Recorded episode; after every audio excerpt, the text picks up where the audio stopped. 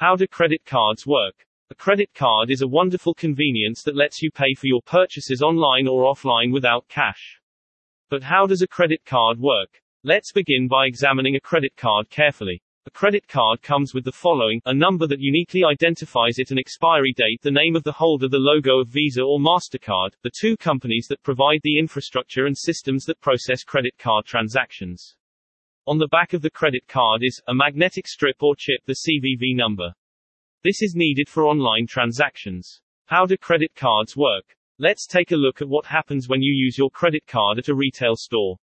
How do credit cards work online? When you are paying for purchases online, the e-commerce store will ask you for the following details: choose whether it is Visa or Mastercard, sixteen digit card number, expiry date, C V V name as printed on the card, billing address. Sometimes, once you hit pay, the information is sent to your bank via a payment gateway.